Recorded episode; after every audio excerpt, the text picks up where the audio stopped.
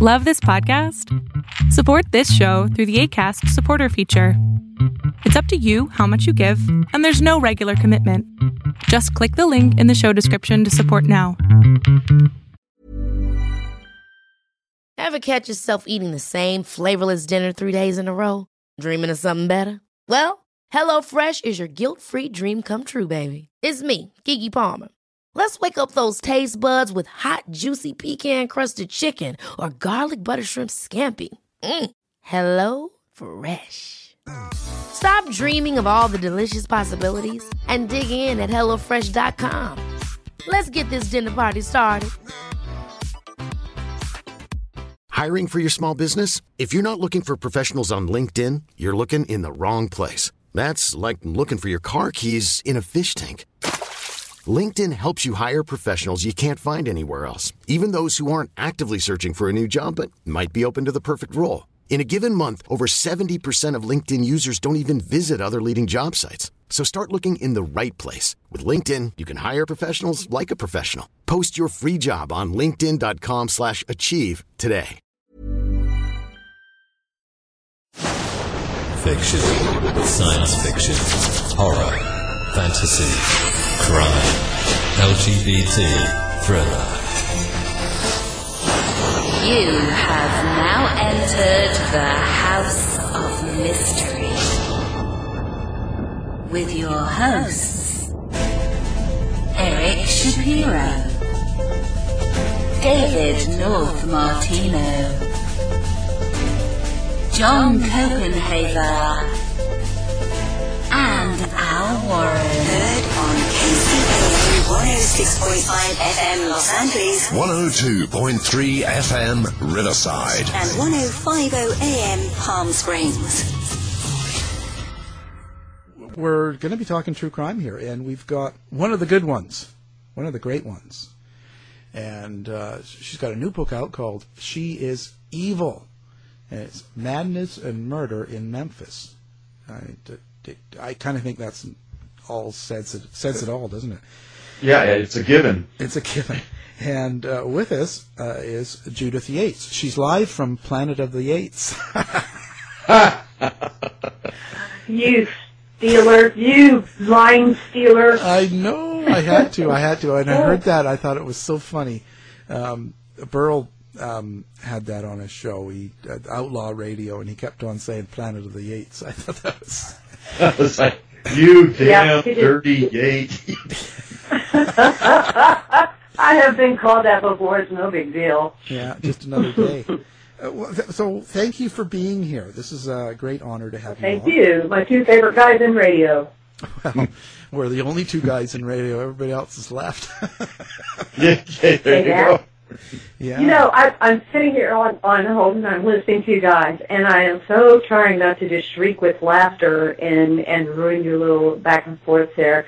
But if you don't mind, I do have several things to say on your on your what about this? If you don't mind. No, go ahead. I always love the input. Okay, well, I, I think it's really frightening that you know, like this slapper guy. I don't know any of these cases because I've just been so so buried in the in, in this book right now. But I think it's really sad that now we are turning. You know, so much of society is turning themselves into reality TV. Yeah. You know, where anybody can be a star for ten minutes, or or what have you, and I also I don't trust anything celebrities say per se because they have these uh, managers and, and such that will say for them. You know what I'm saying? Oh yeah. That's a lot of saying. Yeah. And then third, the whole Bill Cosby thing. I've been through three sexual harassment cases in my career. And it will destroy you. It will ruin you emotionally, physically, financially. And you know, I, I, I don't know if he did it. I don't know. I wasn't, you know, I'm not any part of that. And I don't like to make a judgment or, um, such unless it's really good, like say Michael Jackson case. But I, I feel for I feel for the women should they be telling the truth because it is hard. And one of the cases I went through, I didn't um, I didn't make an outcry. I didn't talk to anyone until almost a year afterward when they started doing the formal investigation, simply because it will and can destroy people's careers, their livelihoods, their finances. So, you know, I can understand why someone would not make the outcry sooner. And, you know, who knows what really happened, really, because so much can be left out of the trial. And, you know, one of the things that when I was writing um, my book, When Nashville Bled, is the um, defense attorney wanted, when, when the victims uh, that were left made their victim impact statement, one of them said, losing his wife, he said it made me feel less of a man because I couldn't protect her.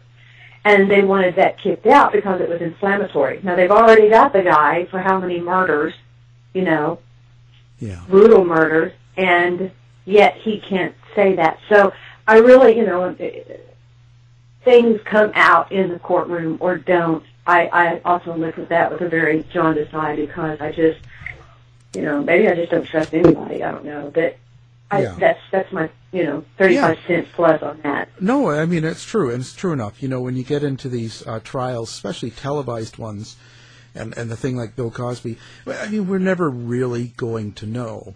Um, we just hear so many bits and pieces. Um, but, you know, more than likely, with that many women, he he was doing something, and there are you know what, however they took it, however he, you know, who knows. It's just one of those things. Um, I, I, you know. Well, I mean, look at the Michael look at the Michael Jackson case. A lot of these um, parents of the children knew Ex- what was going on, or Yes. at least had an inkling of what's going on. But you know what? He's Michael Jackson. We got a free trip to Disney. So yeah. you know, Yes, they they kept you know exposing their children to the danger. right? Yeah, a little bit of and money and Jesus juice, and you got it made. You know. And don't forget the chimp. Yeah. You got a chimp, you're working. Yes, could play with the monkey Yeah, and the and the chimp too. And that comes from the planet of the apes. Yeah, there you go. Live breaking news. You know, uh, yeah, yeah, it's just it's just craziness. We we kind of make fun of some of these trials because uh, it's almost silly sometimes how how far they go. They are going to retry Bill Cosby. They're going to do it again. Hmm. Now, it, it it has to be different charges though. Be, otherwise, that is double jeopardy. No, because it was a hung trial. They can retry him. That's true. Yeah, That much I remember. yeah. Yeah, It was. I'm gonna. Uh, I'm gonna s- skip that pun, but Oh yeah, boy, you got dirty mind today. He does. Boy. I'm. I'm. um, I need to take a shower after this show. You're, you get in line. The whole the, everybody does, even the people that listen. I feel like I'm back in the boys' locker room listening to all this banter and sadness and madness and Oh yeah, you know. But you're right about that. You know, the Spokane Slapper is a guy that did it just to make the news. It kind of reminds me. Uh, do you think maybe they're they're heading into this? You know, the guy that was the Facebook killer. You know, he had to kill live on Facebook, and now you got Spokane Slapper going around slapping people so that he could go get on TV and become famous. I, I, well, I, I well, I think that's kind of like they're almost doing it to be on TV. But we make criminals famous.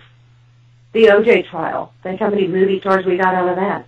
You know, the Michael Jackson trial. God, that was a country of its own. And you know, we we Charles Manson. You know, people know Charles Manson's face before they recognize the senator's face, and or you know, who is the vice president? I don't know, but Charles Manson killed Sharon Tate. You know, we make them famous. The media makes them movie stars. Yeah, and we, we tend to focus more on the killer than the uh, victims as well. yeah, we sensationalize the crime. Yeah, because you couldn't tell me any of the well, maybe well Charles Manson you can because they they you know Sharon Tate was famous, but how many of the others could you say? Uh, and could you name the Zodiac victims? Can you name any of the victims from major crimes, even the um, Boston Strangler or any of those? You don't. You we just focus on the killer.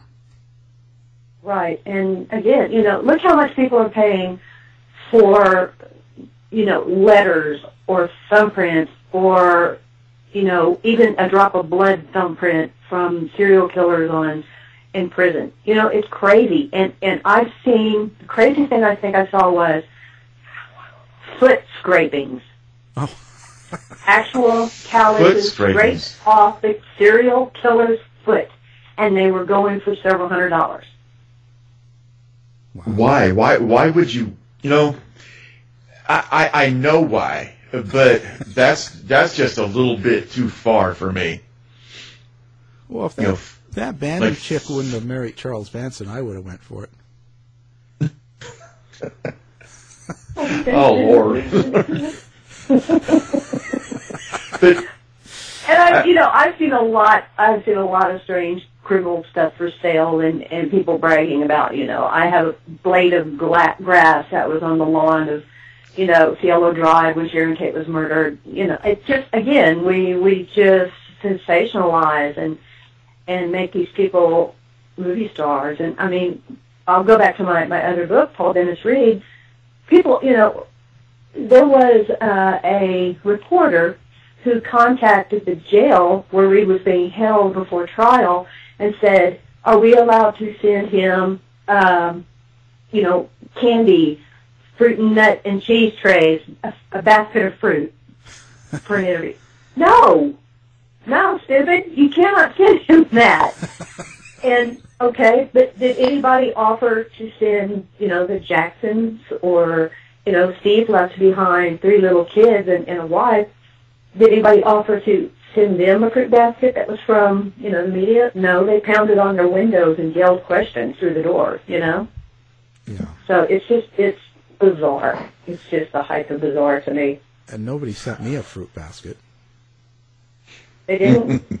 No. okay, first thing I'm going to do when I get off this phone,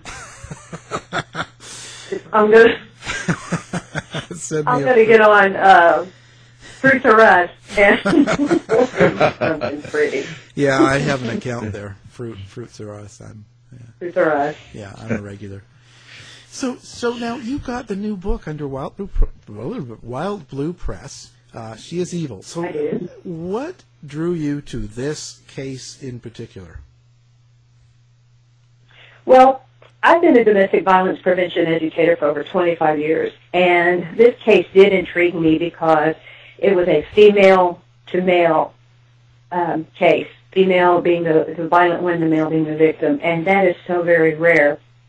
And also, you know, I have friends who are Muslims, I have friends who are from the Middle East, and I really have hated the last few years how we have, uh, the society has put Muslims and Middle Easterns all being lumped together as terrorists. And they never show the positive side. You know, that's like saying, um, you know, what's his name? Um, the Westboro Baptist Church represents all Baptists or all Christians. You know, it's wrong. It's wrong. And I was flipping through, I was, I was working on another article on female inmate pen pals what they write versus what they did. And I came across Leah Ward's uh, photo, and first of all, I don't I don't trust anybody that smiles in a mugshot. uh, it's kind of like it's kind of like an extra mis- mistrust, you know. Um, and it intrigued me, and I thought, okay, she's saying I'm beautiful on the inside, I'm beautiful on the outside. Something's up, and that's how I came across it, and so it all just kind of fell in together. Sounds sounds just a, a, a tad bit like Jodi Arias. Ugh, I wouldn't write anything on Jodi Arias. No. But But yeah, the, the, the ego, the ego for sure. Um, so, Yeah. what's the Yeah. basis of the story? Maybe, maybe give us some of the points of what happened.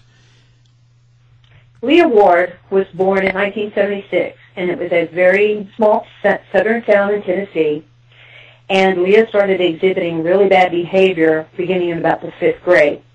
She was doing a lot of fighting. She was writing sexually explicit notes to grown men and boys, keeping a journal about her sexcapades. Um, she was skipping school. She was using a lot of drugs and alcohol. And she was just this habitual liar. Now, she goes to prison for um, drugs, for for carrying and, and selling and etc. Ijaz Ahmad was born in 1962 in Falasbad, and his family worked very hard and built up prosperous businesses.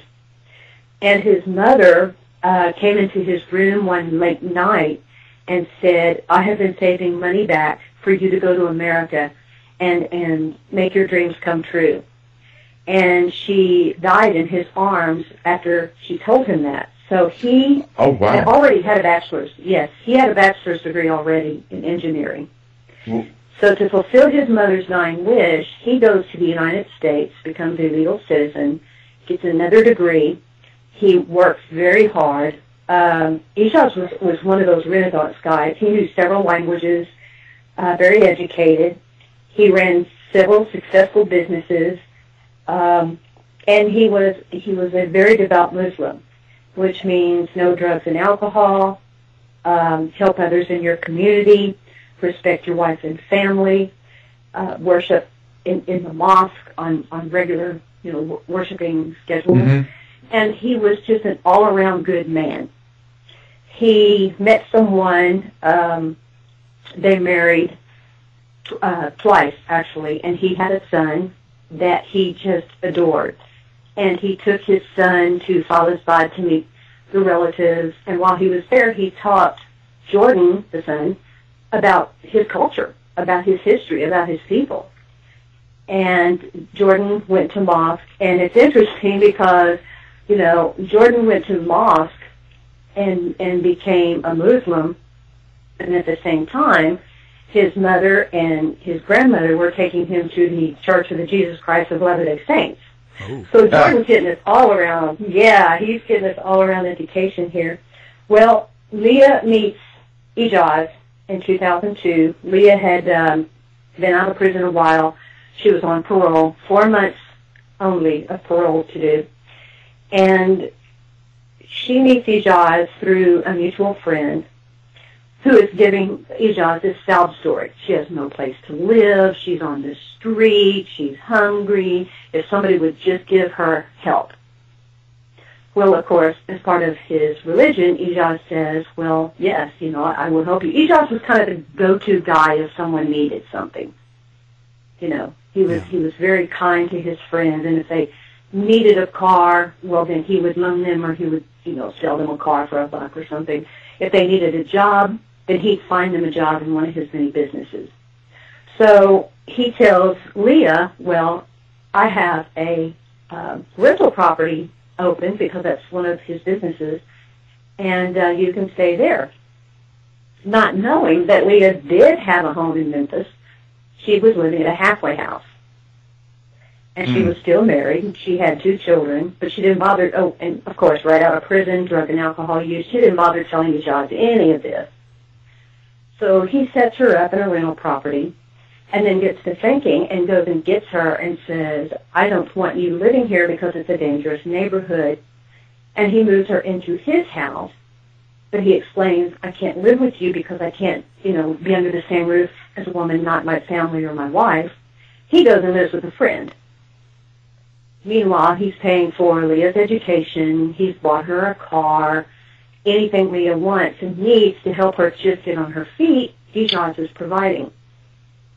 And this is, you know, strictly out of kindness. Now, of course, Ijaz is also providing for his friends. He's got a mechanic that doesn't know what the hell he's doing under the hood, but he really needs a job. So Ijaz says, okay, well, you can, you know, do change tires or change oil or whatever. And he's also, you know, helping to raise his son. So taking care of Leah wasn't only just the only thing Ijaz was doing. And eventually he tells Leah, well, perhaps we can learn to love one another.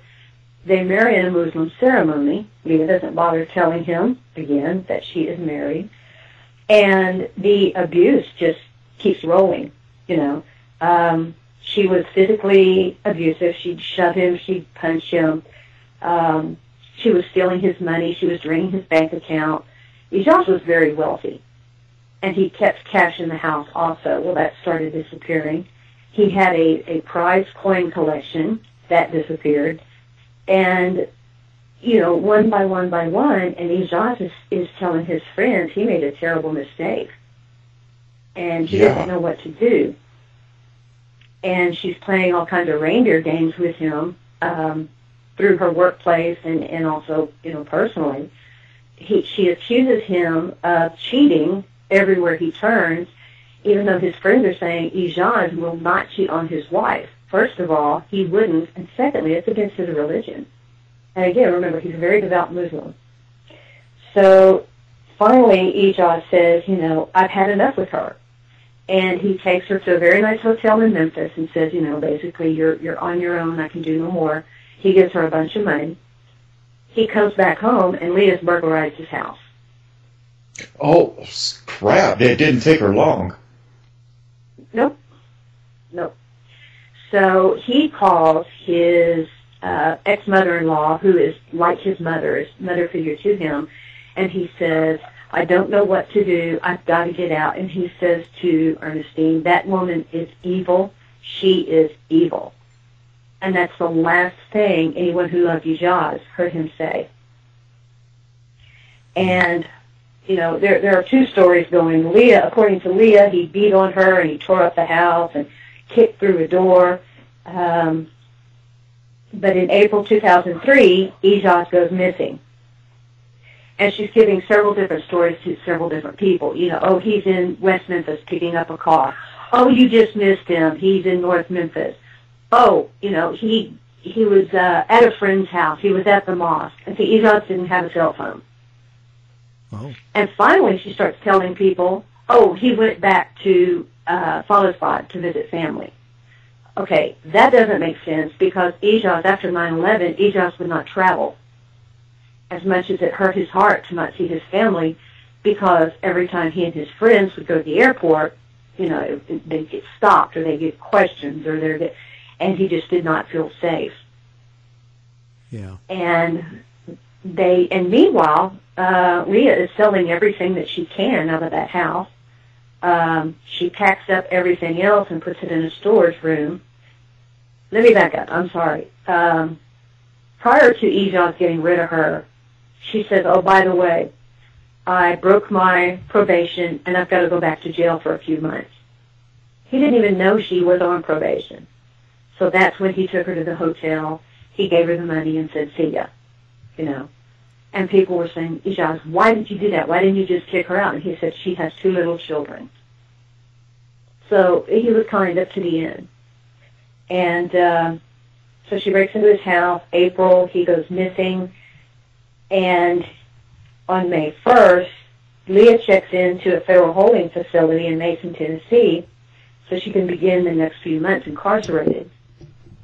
And at the same time, Ijaz's ex-mother-in-law and his son, Jordan, who is 10, goes to his house to find out, okay, this is it. We want to know what is going on with Ijaz. And that's when they find his body in the back shed of his home, and she beheaded him. She removed the penis and scrotum area, and he'd been dead for some weeks. Oh, good God. And on May 5th, she was questioned. She admitted to murder. And yet she gives this long, drawn-out story about it was all self-defense. You know, he kicked down the door. He smashed the window. Well, you know, when they went through that home upon the initial arrival, nothing had happened to any of the doors. No sign of a break-in. No sign of a, a door being smashed. And that's internal and outside. Outside, but internal and outside. No windows smashed you know, nothing uh, that shows a sign of a struggle. But she has taken just about everything. And she's also cut some pieces of carpet out of the floor, and she has wiped down the bathroom. Now, what's interesting is they find out later that while Ijaz's rotting body is in the bathroom, she's been having parties over there. Oh. And and and nobody noticed this. Nobody thought. I mean, how do you hide a body in the bathroom during a party? My only thought is a bunch of meth heads don't question, you know. And she uh, was telling people that the refrigerator had gone out and she had a bunch of meat in there and it all went rotten, and that accounted for the smell. The again, you know, jokes aside, the only thing I can figure out is it was a bunch of people doing, buying, selling, dealing drugs, and you know, there's the story. Yeah. How how long did And- he, did he how long did it take for him to marry her? But like how long did they know each other? Um, it wasn't long, you know. I mean, it wasn't the next day, but it it was uh, weeks, you know, several months. And again, I think, and, and according to his loved ones, Ijaz really wanted a family. He wanted the American dream to be complete: a wife, children, a nice house. You know, um, someone to come home to, someone to worship with, and I, I really believe that that's what he was. You know, Leah had two children. Ijaz had uh, Jordan, and my thought is he was probably thinking a blended family. You know, just uh, you know, kids and and home sweet home. Yeah. Hey, I'm Ryan Reynolds. At Mint Mobile, we like to do the opposite of what Big Wireless does. They charge you a lot, we charge you a little. So naturally, when they announced they'd be raising their prices due to inflation, we decided to deflate our prices due to not hating you. That's right. We're cutting the price of Mint Unlimited from $30 a month to just $15 a month. Give it a try at mintmobile.com slash switch. $45 upfront for three months plus taxes and fees. Promo rate for new customers for limited time. Unlimited more than 40 gigabytes per month. Slows. Full terms at mintmobile.com. Ever catch yourself eating the same flavorless dinner three days in a row? Dreaming of something better? Well, HelloFresh is your guilt-free dream come true, baby. It's me, Keke Palmer. Let's wake up those taste buds with hot, juicy pecan-crusted chicken or garlic butter shrimp scampi. Mm. Hello Fresh. Stop dreaming of all the delicious possibilities and dig in at HelloFresh.com. Let's get this dinner party started.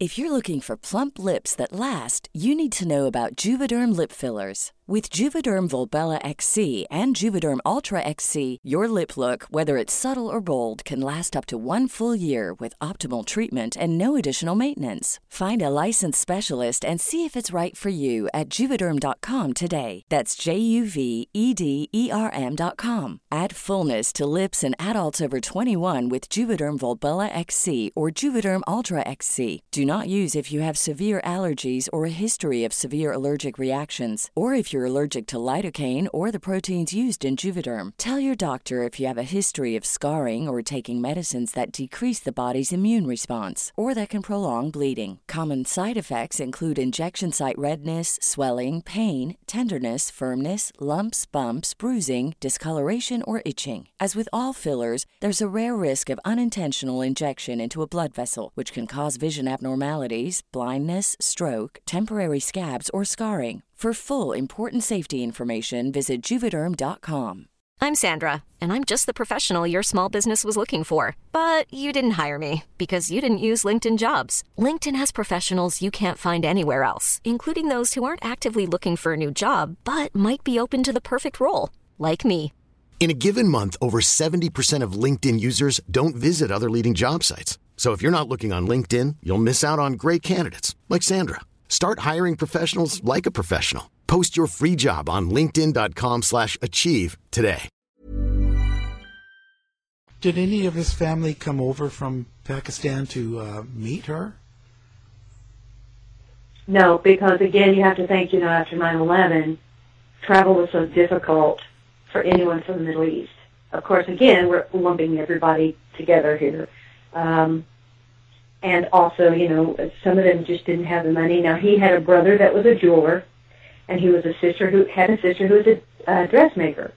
So he would go to Falazbad and buy up items and gifts for his loved ones and come back, and then that's what he was selling. He had a store, and so he was selling authentic um, trinkets and goods and such. One of the things he sold was swords. No. And that's what Leah says she used to decapitate him. wow. But did she give a reason why she actually killed him? No. The only thing that she will tell people is it was in self-defense. It was either him or her. Um, he was choking her to death. She has the gun in her hand out of, you know, and shoots him twice. And it just, this story just doesn't jive. No. You know, I mean, I I searched and I searched and I talked to hundreds of people. I even talked to, you know, uh, his ex-wife, who had grown up in a in a violent relationship um, with her father, who had grown up in a uh, abusive relationship with her first son's husband, and her mother, who had been in abusive relationships. They would certainly know, you know, the signs and the symptoms and such. Nobody said at any time would Ijaz have put his hands on a woman, have um, pushed her, kicked her, choked, punched, any of the above. And I truly do not believe Ijaz was abusive. Wow. And then she cut his he- head off. Now, what was the significance of that? Leah claims that she had closed the body up in the bathroom for a couple of days, and then when she opened it, there were she said there were worms coming out of his head, so she cut it off. I'm wondering if it also had to do with you know when, when you're a Muslim, you have to be buried whole, and I wonder if that wasn't kind of a thumbing her nose at his religion and him. And I also think that uh, she had there were there were marks on the femur head where she had tried to it looked like remove the legs and so I'm wondering if she didn't think, well, she was just going to part out the body and throw it in various and sundry places, and no one would ever know. But it's, you know, doing something to somebody on on TV and the movies is always so easy. You know, shoot once, they fall over dead, um, chop up the body, and it's so easy. And I don't think she realized that it was a lot of work. Not to make a light of it, of course. I just think that she thought it would be very easy, and that's what she was going to do. And when it wasn't very easy, and her her report date was coming up, she put him in the shed. Hmm.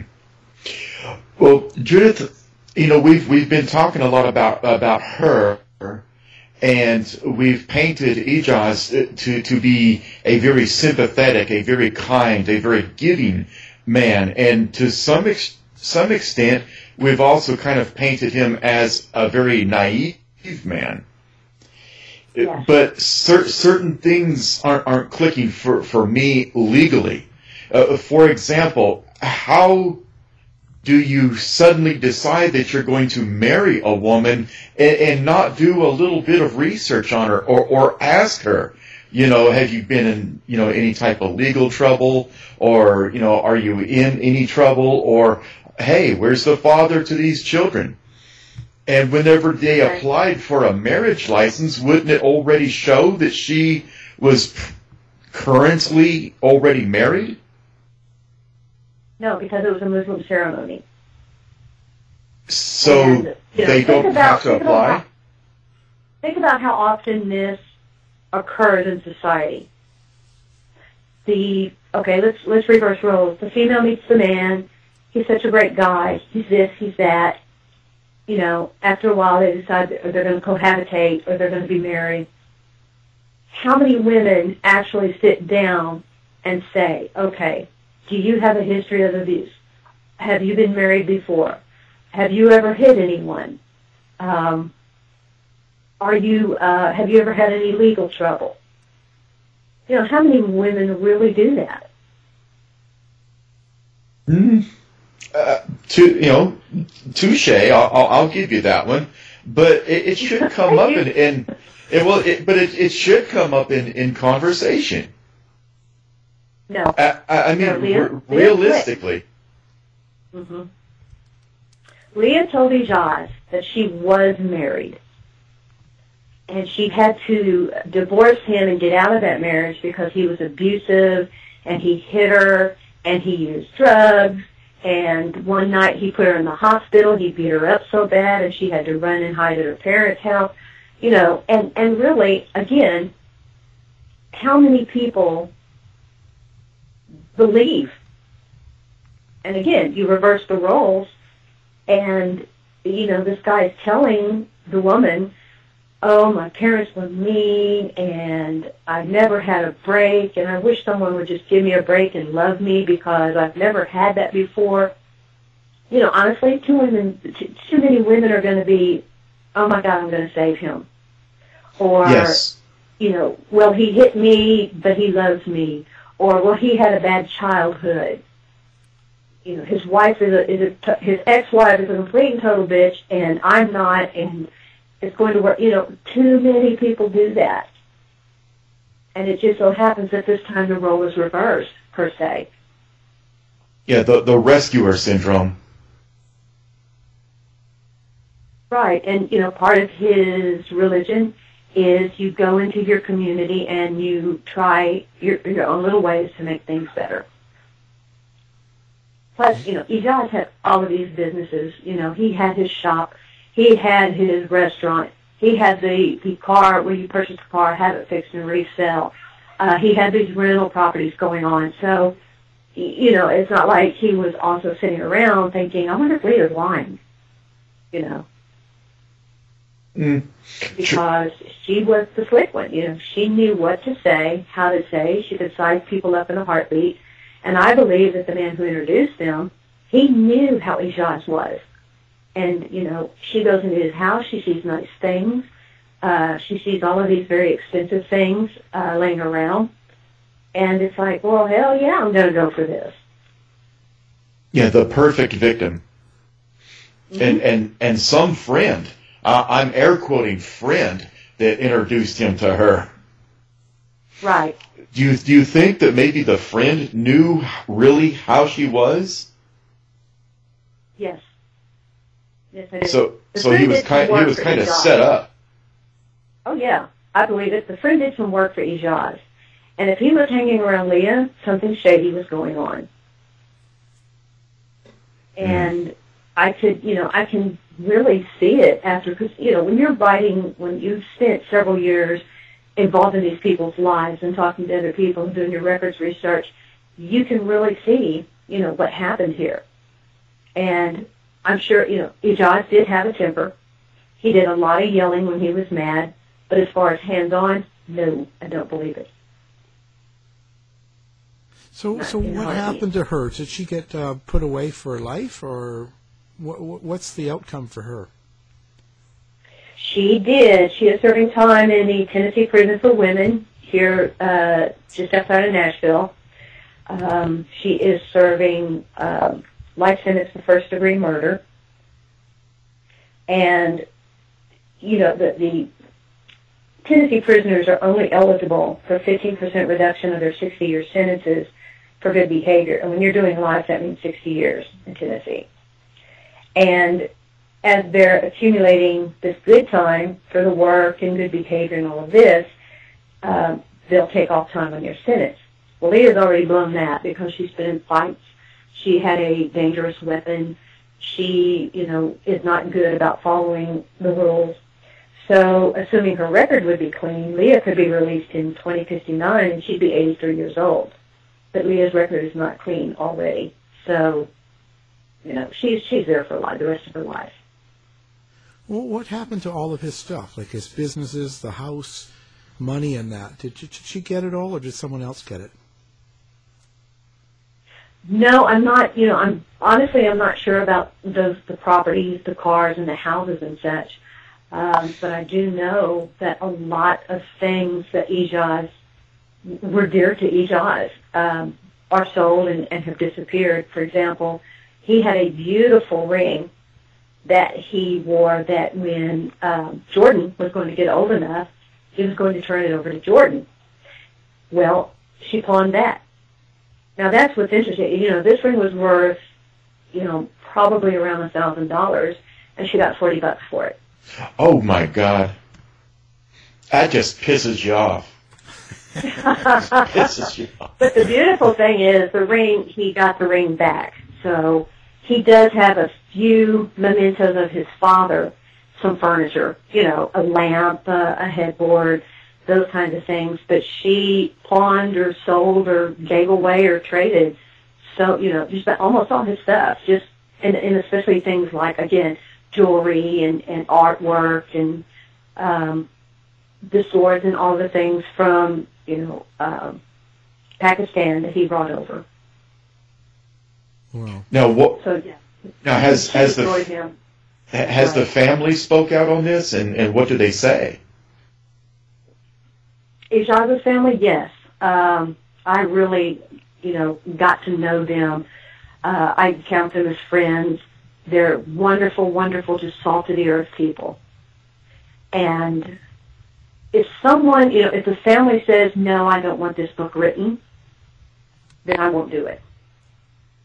You know, for example, uh, in- in When Nashville Bled, the Paul Dennis Reid book, I went to every family of every victim and I said, if one of you says no, I'm not going to do this. And they all agreed that the victims deserved their story told. Yes. And the same with Ijaz is his family here said Ijaz's story needs to be told because nobody's done it. You know, with the exception of, of being on the stand, nobody's really gotten to tell Ijaz's story. And Leah's been on, I don't know, one of those snapped or I shot the sheriff or one of those stories. Yes. And she has told her story, but only her story about Ijaz being abusive and hitting her and choking her. And that's a lie. And so he deserves his story told. Now that that's a good point. Uh, let me let me chase this rabbit real quick, Judith. Do you think, i- given given some of the women on men violence that we've seen, uh, for example, we were off air, we were talking about Jodi Arias. Um, you've got Lorena Bobbitt. Um, you've got Amy Bishop. Uh, you've got all these cases. Uh, me and Al did the stiletto uh, murderer do you think that the abusive man card is being overplayed and therefore in the future we're literally going to you know almost the boy who cried wolf. There's going to be a real situation of we're going to be like oh god here it is again. The he beat me award. No, I really don't. Um, first of all, the percentage of women who will be in a violent relationship is overwhelming. And these are the numbers that we know of. You know, 50% of women in the United States are going to marry or date or cohabitate with someone who's abusive. And 25% of those will marry, legally marry the abuser. When I taught high school uh, criminal justice, I had so many girls come to me saying they were afraid of their boyfriend, or he slapped them, or he threatened their family. And I don't believe that the rate of female on male abuse is anywhere near men on men on women.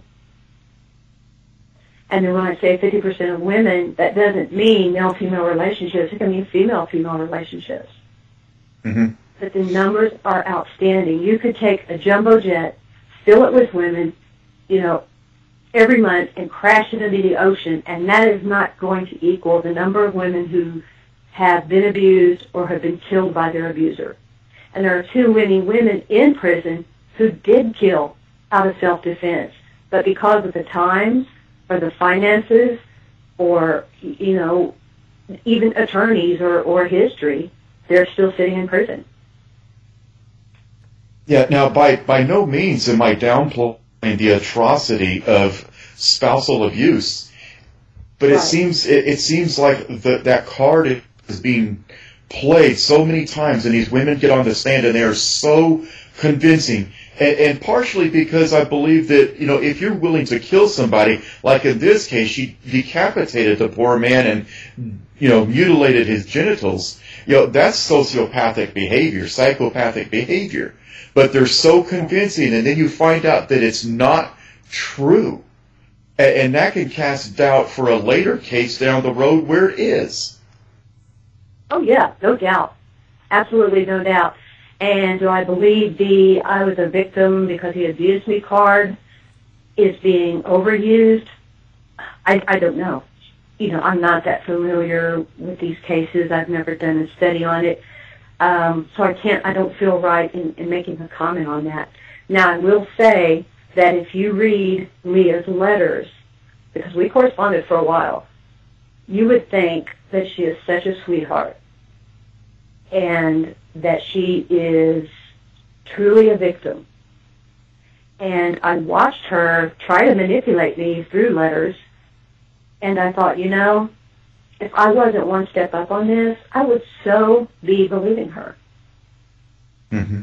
You know, I gave her the benefit of the doubt. I really did. I went into this um, kind of with a very open mind, and this is what I've you know, this is what I've discovered. Yeah. I mean, we're working in corrections. I see it a hundred times a day. Uh, and, and, you know, jokingly, I would say things like, you know, with Amy Bishop, you know, she was a great woman. She was extremely intelligent and she was fun to talk to as long as you remember she was a cold-blooded killer. Right. I'm sorry, refresh me, refresh me, Amy Bishop. Um, Amy Bishop, she's the uh, UAH shooter. She's the one that smuggled the gun into the college and um, all of her coworkers were all sitting at the boardroom table discussing, you know, next next year's um, oh tenures, and she was not among Yeah. them. And she stood Yes, up and just started shooting everybody, and her body count was was four with two additional injured. And then she calmly walks down the hall, dumps the gun, and denied she even remembered doing it. Right, right, because that, that story and your story appeared at the same time in our in our true crime case files evening. Yes. Mm-hmm. Yes, that's I knew the name sounded familiar. I'm sorry about that, but yes, that that was an amazing story. I mean, and I think these female killers think, and I know I'm, I'm positive in my heart that she Leah was thinking, okay, they're going to believe me if I say abuse. For one thing, he was Middle Eastern. I think that played a lot into it. Um, and, you know, here she is, poor little innocent Leah. The whole world is just so mean to her. And look, here she's trying to be somebody and he's beating on her. I think that's how she thought it out. And then, like you said, you know, the, the woman who shot up the, the school and, you know, all these female killers that make the news, I honestly think that in their hearts and minds, they're thinking, okay, if I say it, they'll believe it. Diane Downs, you know, Yes. um, all of these people, I think it's okay if I say it and I'm good enough actress, they'll believe it. Now, uh, it, going off on, a, on another tangent here for just a moment, do you feel that your book is going to perhaps impact the way that people see Islam as a culture today? I would love it. I would love it if they did. And, you know, there is violence in every religion. There is violence in every religious text. It's part of our lives. It's part of who we are, and that's why it's there. And I would hope that people read the book and step back and say, hmm, maybe I should rethink this. And I'm wondering if the tide is not turning there anyway, because in the United States, we always have to have a bad guy. You know, for a while it was gay people. For a while it was Middle Eastern. You know, some time ago it was females. We always have to have a bad guy to be mad at. You know, for a while, uh, you know, it's kind of hopefully tapering off. For a while it's cops. So I'm hoping that this will kind of help people learn that, you know, there is violence everywhere Yeah. and I'm I'm I'm no you know I'm not by any means a, an expert in theology or Islam or Christianity or any of those, but I can tell this story. Did you get to meet her, Leah? No, she played a bunch of reindeer games, and I finally just said, you know what, this is this is silly, and uh, she first she played, okay, but I'll talk to you, but it has to be in front of my attorney. Okay, I can do that. Okay, I'll talk to you first, but then I'll talk to you about the book itself. And I explained to her, when we talk, until you sign that agreement, anything you tell me is not going to be, you know, um, said or written or any such thing. It's not until you sign the agreement.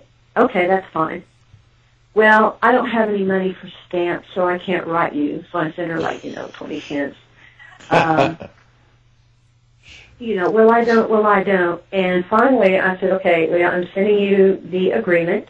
I want you to read over this. If you have any questions, please feel free. Sure, you can have your attorney look at it. I'm, I'm open. She sent it back. She tore it up. She wrote on the outside, I do not um, approve this book. What? Okay, well, you know, okay.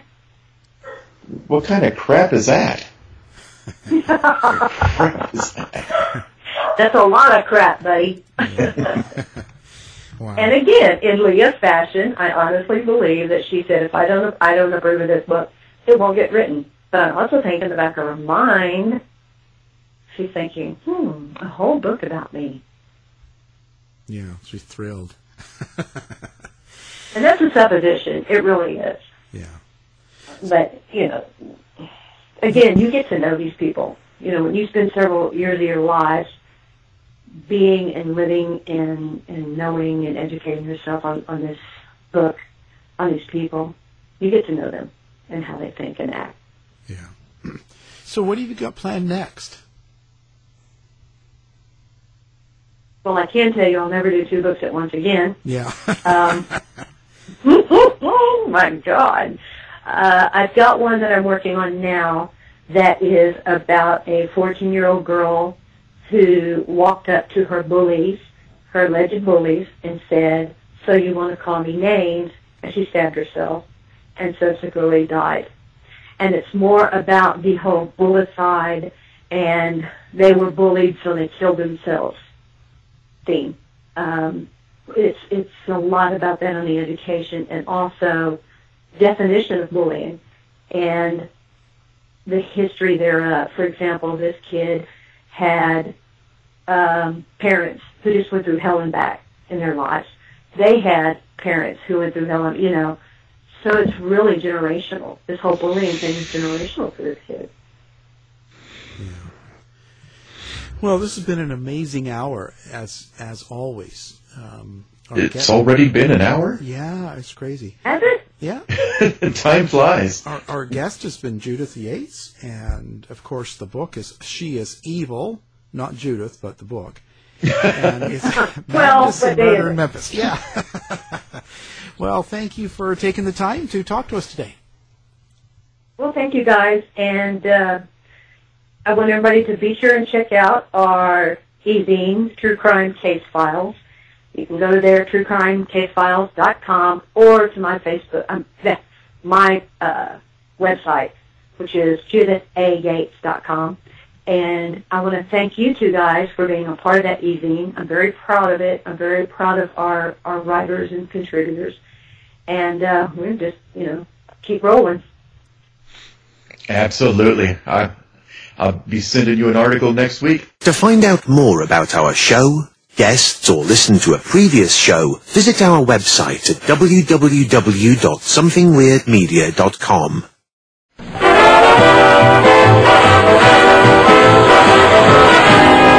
mission has been completed. The end! By George, he's got it! It is the end! I'll see you. You're lying to me. I'll be back. This has been a production of Something Weird Media.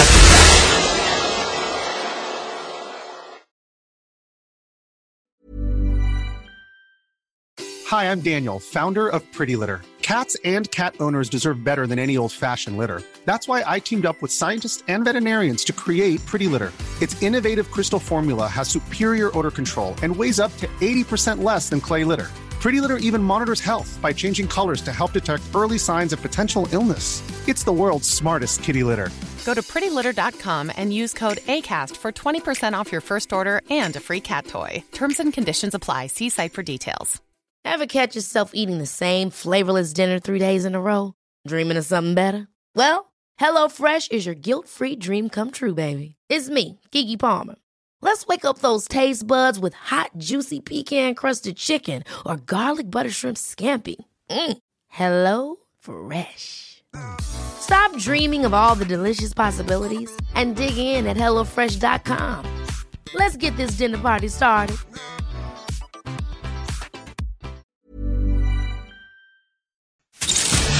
You've been listening to the House of Mystery radio show. To find out more about our guests, hosts, or shows, go to www.houseofmystery.com. Show's over for now. Was it as good for you as it was for me? Well, good night. This has been a production of Something Weird Media. I'll be back.